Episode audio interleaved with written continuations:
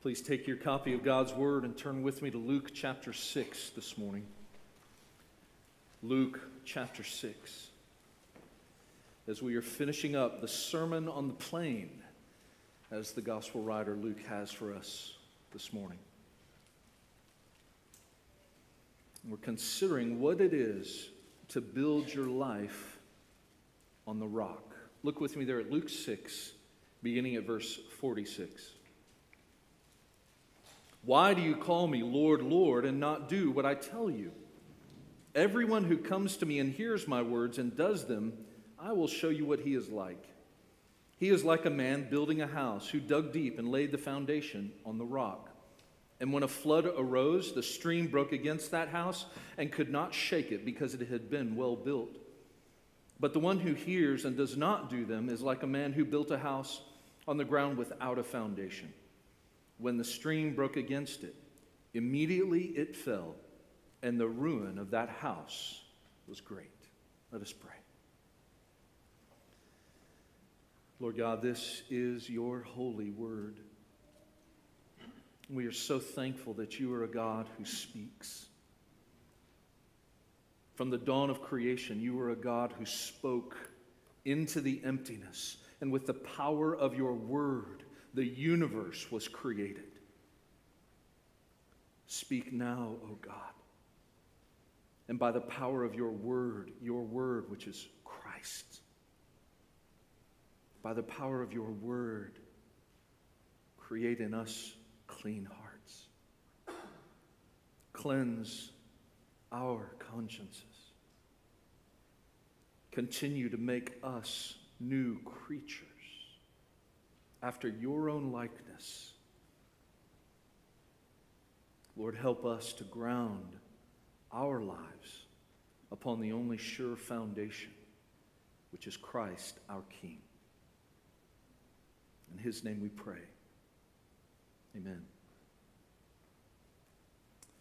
No doubt many of you have been keeping up with the news coming out of Miami over these past several days. We know that on June 24th, part of a 12 story residential building collapsed. And as of this morning, they have declared at least 24 people are dead and 121 still remain unaccounted for.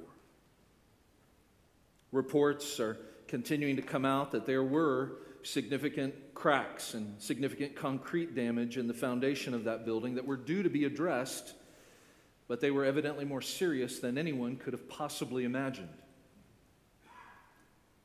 From this tragedy, brothers and sisters, we see again that anything that is set on a ruined foundation is due for destruction. Collapse is imminent. This is true in earthly physical terms, but do you know that it's also true in terms of life and spirituality? What is the foundation of your life? What have you established your life upon? What is the foundation of everything you have pursued and built and invested yourself in? Unfortunately, in the day and time in which we live, very few people put much thought into answering those types of questions. Some of you who hear my voice this morning, you may not know how you would answer those questions. Many people's foundation is just self fulfillment and happiness, right? They say to themselves, I just want to live a good life and be happy and loved. And so they invest themselves in people and things that are personally fulfilling, whatever brings them joy, whatever allows them their greatest self expression, whatever helps them to reach what they value most. That is what they found their lives upon. Many people's foundation is financial security and a comfortable life and a comfortable retirement. Through either education or business choices or career choices, they seek a place of financial ease and financial security. They want the successful job and the nice house in the suburbs and the place up on the lake and a cushy retirement when that time comes. Other people's foundation is geared to creating a legacy they truly value the, the joy of children and family. They work hard to provide a better life for them, and they want to serve the good of others by supporting family values and helping those in need and building a family name that will, will be respected long after they are gone. Besides these, you have a myriad of different philosophies and religions that directly direct you to a dizzying array of different foundations. You can go from hedonism to asceticism, from atheism to Hinduism, from conservatism to postmodernism to social activism. There's all number of things that people are seeking to establish their lives on. And don't get me wrong, being faithful and caring for your family, being, be, having good and loving relationships, uh, leaving a, a, godly legacy, and, and, and, and, and supporting good conservative biblical values, those are all good things. But hear me, brothers and sisters, not even those good things are a sure foundation for life. Though there are many options, only one option is true. Only one foundation lasts forever because only one rock can save you. This morning, we come to Jesus' final admonition in this sermon, and he finishes by giving us a final warning regarding the foundation of our lives. As we look back at all of chapter 6, at the Beatitudes, the woes of warning, the call to love your enemies, the call to judge righteously and to bear the fruit of righteousness, as we look back at all these things, we see that the standard of conduct and righteousness that Jesus sets before us here is truly out of our reach. It is beyond our ability. And yet, Christ does not give us this revelation to further our hopelessness. He is the one preaching these truths. He is the one offering us life, and He Himself is the one way of salvation. He Himself is the one way that we are capable of embodying this kingdom ethic that He has so faithfully set before us. Therefore, Christ is to be the rock upon which our lives are built. So, that is my message this morning. Prove yourselves to be wise disciples who hear the word and obey it, who set your foundation on the truth, because Jesus says to us, I am the truth. Do not be like foolish ones who hear his word and disregard it and build their lives on foundations that are doomed to destruction. So, we're going to look at this text in just two points this morning, and we're going to talk first about the steadfastness of the wise man. The steadfastness of the wise man. Jesus begins at verse 46 Why do you call me Lord, Lord, and do not do what I tell you? It's clear implication, right? How can you call Jesus Lord and yet not walk in obedience to him? But that's exactly what so many Jews that he was speaking to were doing. And so Christ uses a metaphor. He uses a metaphor to describe the person who responds rightly to everything he is taught and revealed. Much like today, in our society and culture, a person's house is usually their biggest investment. It is their most valuable asset for most families. And it was the same was true in Jesus' day. A man's house was the center of family life and his most important possession. It's what sheltered his family. It's where his children were born. It's where he ate and fellowshiped with friends and loved ones. It's where his most valuable possessions were stored and protected. It's where he taught his children and loved his wife. It's where he rested and prepared to work, and it represented his family's status and success in the community. Given the importance of the home, it's only logical that every homeowner would want to make sure that their greatest investment and the center of their family's life was rightly built on a sure foundation. Christ takes the reality of that physical existence and turns it into a metaphor for our spiritual lives. And in doing so, he reveals three things about the wise builder and three things about the foolish builder. And we're going to look at each of these. First, consider his character. Again, here in Luke 6, Luke does not record Jesus using the word wise to refer to the man, but in the parallel passage in Matthew, that is how he is referred to as, as the wise man. He is wise because he hears and responds rightly to the word of Christ. Wise translates an adjective in the Greek that denotes someone who's prudent and sensible and discerning in practical matters. A wise person biblically is one who's able to judge correctly and follow the best course of action. A wise person is teachable, always knowing that there's more for them to learn and understand. Indeed, a wise person understands how much they don't know, right? A wise person listens far more than they speak. Proverbs 10:19, where there are many words, transgression is unavoidable, but he who restrains his lips is wise. And when a wise person does speak, out of their mouth comes instruction in what is right and good. Proverbs 37:30, the mouth of the righteous utters wisdom, and his tongue speaks justice. That is why Scripture calls us to be. If we are a people of God, we are called to be wise. And more than that, we are called to understand that wisdom comes first and foremost from the Lord, right?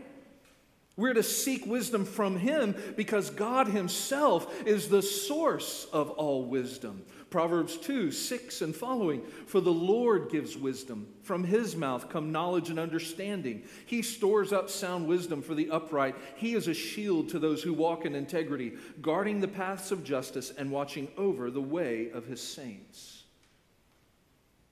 So, that, brothers and sisters, is the character of the man here. He is wise because he hears and responds rightly to the word of the Lord. And that is borne out in his activity his character, then his activity. His activity bears out his character. Again, he hears the words of Christ and he gets to work. He hears and believes, and his belief is borne out in righteous action. And we want to note here that his action consists of hard work. He is digging deep. He dug down deep to get through the shifting sands of temporal things to get down to the rock, right? And what is the rock? The rock in this metaphor is Christ's person, it is Jesus himself and his word. And so this wise man gets to work building his house, building his life on the rock. The foundation of his spiritual existence and hope is the person and word of Jesus Christ. This is what John was pointing to in his little epistle of 1 John chapter 2, beginning of verse 3 when he said, "And by this we know that we have come to know him." if we keep his commandments. Whoever says, I know him, but does not keep his commandments is a liar, and the truth is not in him. But whoever keeps his word, in him truly the love of God is perfected. By this we may know that we are in him. Whoever says he abides in him ought to walk in the same way in which he walked. Jesus Christ, brothers and sisters, is that rock and the word that is used here for rock doesn't mean, you know, just the kind of rock you walk along in a path, you pick up, you throw it over in the pond. No, this, this denotes a, a boulder, a mass, a large outcropping of rock, something that is solid and stable and immovable, something that after decades and centuries and even millennia remains unmoved. Christ is that rock. He has told us that His Word is that solid, unmovable foundation which will not pass away. Matthew 5:18 Jesus said, "For truly I say to you, until heaven and earth pass away, not the smallest letter or stroke shall pass away from the law until it all is accomplished." And this is what Peter said in 1 Peter chapter 1 verse 24, all flesh is like grass and its glory like the flower of grass. The grass withers and the flower falls off, but the word of the Lord abides forever. And this is the word which was preached to you. And so you see it, don't you brothers and sisters? You see it. If we are truly wise, then wisdom is borne out by its deeds. If we are truly wise, we will build our lives. We will set the foundation of everything we are upon Christ and His Word. We will walk in obedience to His commands. We will view God and ourselves and the world itself through the lens of Scripture. We will be a people who pursue godliness, integrity, genuineness, humility, and have the courage to live openly and fervently for God's glory. Because if we try to build our lives on anything else, it all collapses. It's all gone. You know, many of you remember, you know, that my father was a custom cabinet maker, right? And as a, as a boy, you know, before my dad sold his business, I remember going along on installs with my dad many times. And sometimes some of his installs would be in new homes you know, the, the, just be in the midst of construction. They were still, they had just gotten the drywall up. They were still looking to paint, and do everything. And my dad and I are there installing cabinets. And, And, and I got to say, one of the few things, one of the few times I ever heard my dad cuss, sorry to say, was when he was trying to install, install cabinets in a room that wasn't square, right? When the foundation wasn't square, when the walls were not square, nothing fit. Nothing could be placed in and established and, and mounted in the right way if it wasn't square. You may be thinking that everything's square in your life, that you've set yourself on a foundation of your own making, that everything is plumb and everything is straight and the angles are all right. I want to assure you, on the basis of God's word, it's nothing but an optical illusion. I want to assure you, on the basis of God's word, that apart from Jesus Christ, your life is completely out of plumb. Your life is on a shifting foundation that will not last. And this is indeed the problem with the world.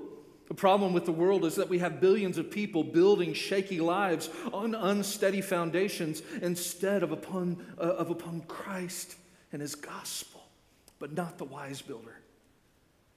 Look at the second half of verse, verse, the verse in our text. And when the flood arose, the stream broke against that house and could not shake it because it had been well built. That takes us to the outcome, right? The outcome of his character and his activity is that his life was preserved through this disastrous flood.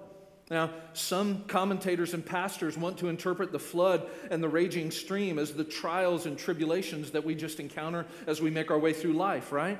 Things like financial struggle and, and a cancer diagnosis, disease and death, and, and relational challenges, and difficulty in marriage or difficulty in parenting, and, and other such trials and sufferings. And, and, don't hear me wrongly, I do believe that when our lives are founded upon the rock of Christ and His gospel, we will be able to persevere and withstand temptation in the midst of those earthly sufferings and challenges. But I do not think that's the right way to interpret this metaphor. In the Gospels, Jesus always makes a clear distinction between those who will inherit eternal life versus those who will inherit eternal death. And so, in fact, the final judgment at the end of the age is frequently what forms the backdrop to the metaphors that Jesus uses in the Gospels. To be consistent with the context here, we have to remember that the flood, going all the way back to Genesis, the, the use of the term flood is a consistent biblical metaphor for God's judgment. The flood is the final judgment of Christ. He will test each man's work when we appear before his judgment seat. This is what Revelation teaches us, right? Revelation 20, verses 11 through 12. Then I saw a great white throne and him who, sat, who was seated on it.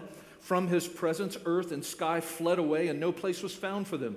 And I saw the dead, great and small, standing before the throne, and the books were opened.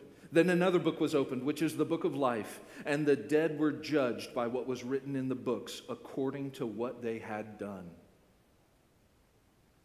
for the wise man who listened to the words of Jesus and acted upon them by founding his life upon the rock, there is vindication from Christ himself. That man, the wise man, will hear Christ say on that final day of judgment, Well done, my good and faithful servant. He will receive the inheritance of being a co heir with Christ. He will live in the splendor of heaven, in the very presence of God Himself, all because His house was built upon and indeed by Christ. And therefore, His house withstood the test of judgment. That, brothers and sisters, is the outcome of faith and obedience.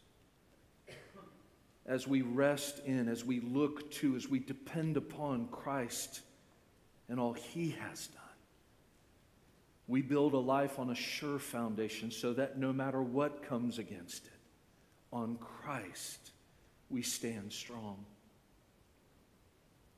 Compare that now to the foolish man. Look at verse 49 of our text. But the one who hears and does not do them is like a man who built a house on the ground without a foundation. When the stream broke against it, immediately it fell, and the ruin of that house was great. Again, Luke here doesn't refer to the man as a foolish man, but in the parallel passages, That is definitely the word Jesus uses. A fool is someone who is dull or morally worthless or sluggish or stiff necked. Biblically, the fool is someone who lives for themselves rather than living for God. And I want us to notice here that the foolishness of the fool is not due to ignorance, right? On the contrary, the fool is a man who has heard the truth. The fool had the same exposure to the truth of Christ as the wise man. The fool has been confronted with the very words of the Savior, but instead of acting upon them rightly as the wise man, the fool did nothing with them. He has heard the gospel and failed to act on what Jesus has said. And that is because the fool denies any reality that doesn't agree with his own definition of reality, right? That's what we do. We think, we, we look at things and we look at reason and we look at our own intelligence and we think this is the way the world has to be. And according to what we think, we make decisions in our lives that serve what we think is best. If we don't like the reality of, a, uh, of the idea of a God who created us, of a God who will ultimately judge us, it's just easy enough to do away with that and continue life in our own way. Oh, friend, I would hear, have you hear the words of Scripture, though. Psalm 14:1, the fool has said in his heart, There is no God. Ultimately, the fool is not teachable or humble. He only values knowledge that advances his agenda and he considers everything else superfluous. The fool loves to speak of all that he knows. He, he, asserts his opinions as fact, and he will not admit wrong even when concrete evidence or biblical truth prove he is in error. As it says in Proverbs 10:14, wise men store up knowledge, but with the mouth of the foolish ruin is at hand. Their pride and selfishness binds them to the consequences of their actions and to the hurt that they will ultimately bring upon themselves and others. The fool will vehemently defend the superiority of their own experience and choices, but their sinful desires will ultimately lead them down the road to idolatry and destruction. Again, this is the clear testimony of Scripture. Romans 1 21. For although they knew God, they did not honor him as God or give thanks to him, but became futile in their thinking, and their foolish hearts were darkened.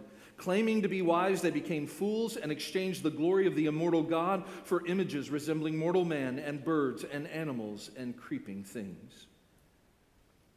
That is the character of the fool. He has heard the truth, but he disregards it and chooses to serve self rather than Christ. And therefore, what is his activity? Well, he builds his house on the ground without foundation, shifting or unstable ground, like sand. He constructs that which is most precious upon a foundation that is other, utterly untrustworthy and undependable.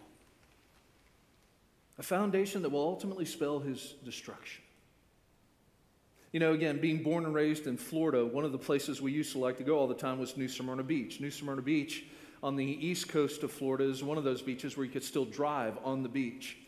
And inevitably, you had people that, you know, weren't familiar with the tides and everything and, and the Florida sands that would drive down to the beach and, you know, the tide would be, you know, out and, and water would be a good 80, 100 yards from the shore. And they'd, you know, get their car out there and have a great old time and get out their chairs and have a blast, and pretty soon the tide would start coming in, and they wouldn't pay attention.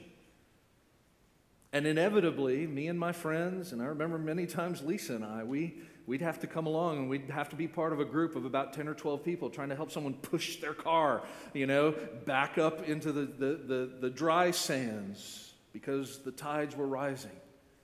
We literally once saw a car get, get flooded up to about two and a half feet.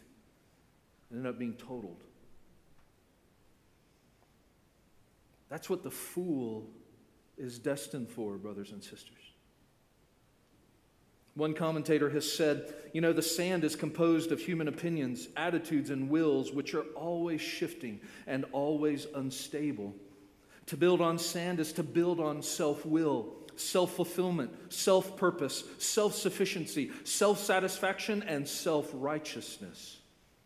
To build the house of one's life on the sand is to follow the ultimate deception of Satan, which is to make a person believe he is safe when he is not. Because that person is under the delusion that he is safe, he sees no reason either to resist Satan or to seek God.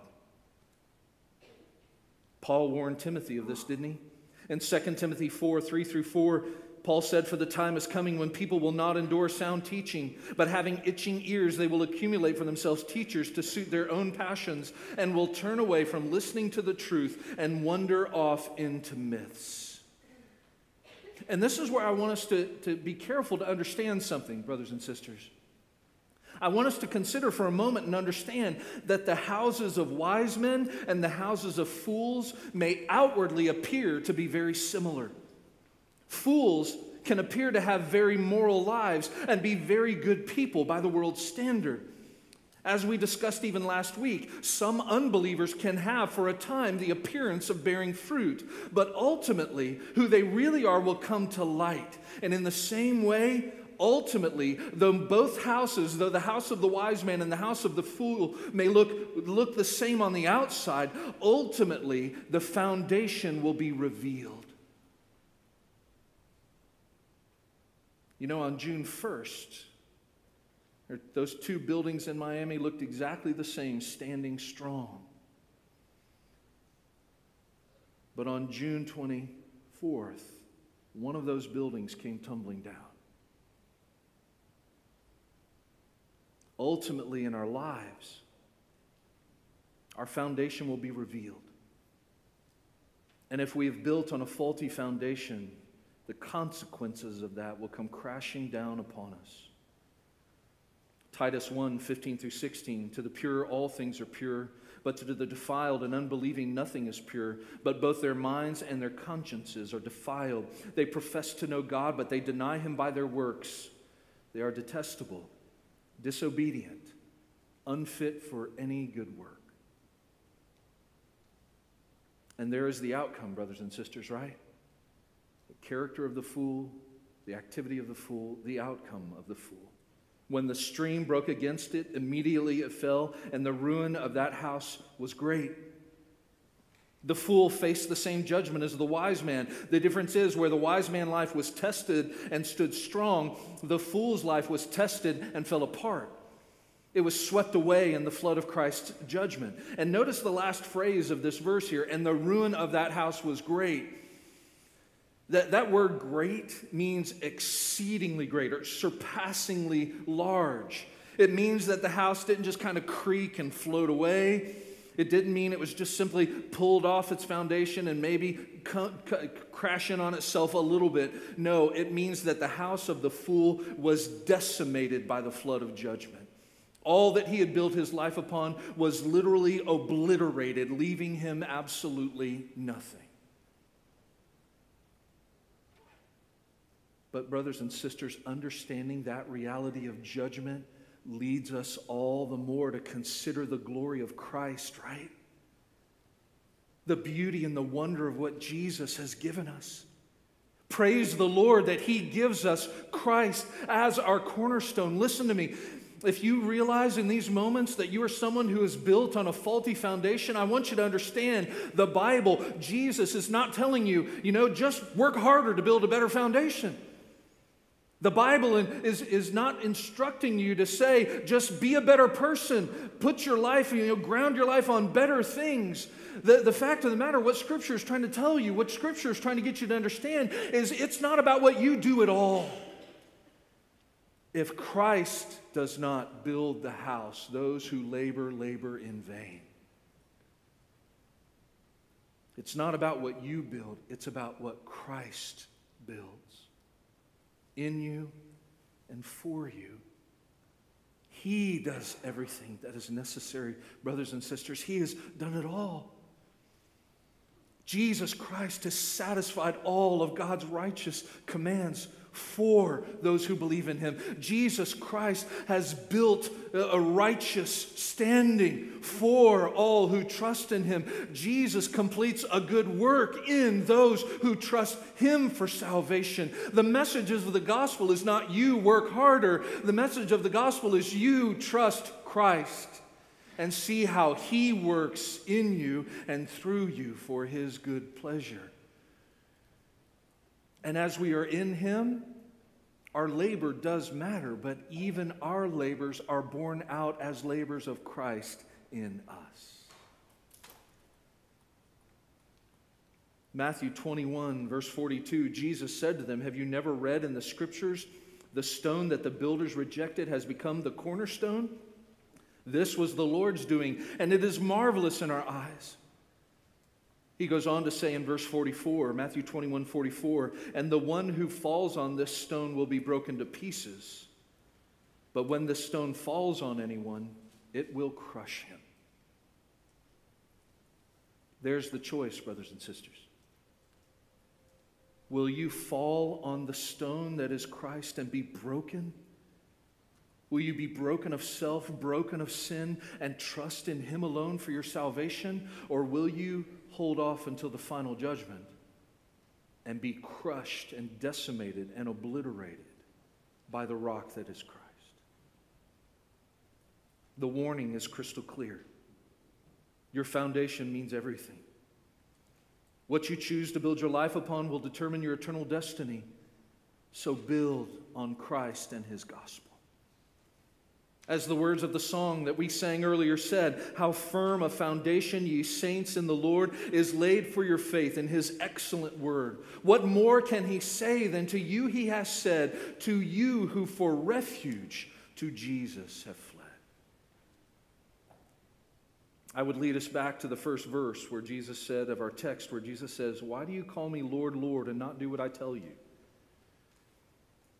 It reminds us of Matthew 7 where Jesus says, Not everyone who says to me, Lord, Lord, will enter the kingdom of heaven, but the one who does the will of my Father who is in heaven. On that day, many will say to me, Lord, Lord, did we not prophesy in your name and cast out demons in your name and do many mighty works in your name? And then I will declare to them, I never knew you. Depart from me, you workers of lawlessness. It is not merely saying, Lord, Lord, that secures your foundation, brothers and sisters. It is trusting wholly in the Lord that secures your foundation. Christ is the chief cornerstone. Christ is that righteous and right foundation upon which our lives can be squarely built. And so, brothers and sisters, love Him, love Christ the, the Savior who stands before you is a Savior of beauty and comfort and grace, if you will, but acknowledge your sin and come unto Him, all you who are weary and heavy laden. In Him you will find rest for your souls. Come, come to Christ. Stop fluttering about with the offerings and the trappings of the world. Those things can never be your foundation. All of those things can be lost. But if you are Christ and Christ is yours, you can never be lost to Him again. He will always be your foundation. Please, dear saint, make Him the foundation of your life, make Him the foundation of your marriage, make Him the foundation of your parenting. Teach your children to love and obey Him. Teach your children to love and obey and, and, obey Christ and know what that means. And, and teach your children to love the church too. You know, the church is the body of Christ. This is the fellowship of the redeemed that we are meant to identify with until the Lord calls us home. Church isn't just some ancillary moral society where your child can receive good spiritual training. This is the family of God. Teach your children to love the body of Christ the way Christ loves his body. And then together may we go forward, trusting and obeying him, acting upon who he has made us and what he has called us to do. Indeed, as Christ leads the way, may we trust and obey. Let's bow our heads in prayer. Father God, you are so good. You are so faithful to us. In you, O oh Lord, we do rejoice. You have given us such clear teaching here, Father. Spare us from being a people who build our lives on faulty foundations, Lord. We must not seek financial stability and foundations as our first love. We must not seek relational stability and love as our first love. We must not seek any human philosophical foundation as a foundation of this life. Indeed, Lord, there is but one foundation, and it is Jesus Christ our Lord. He is the cornerstone, He is the builder.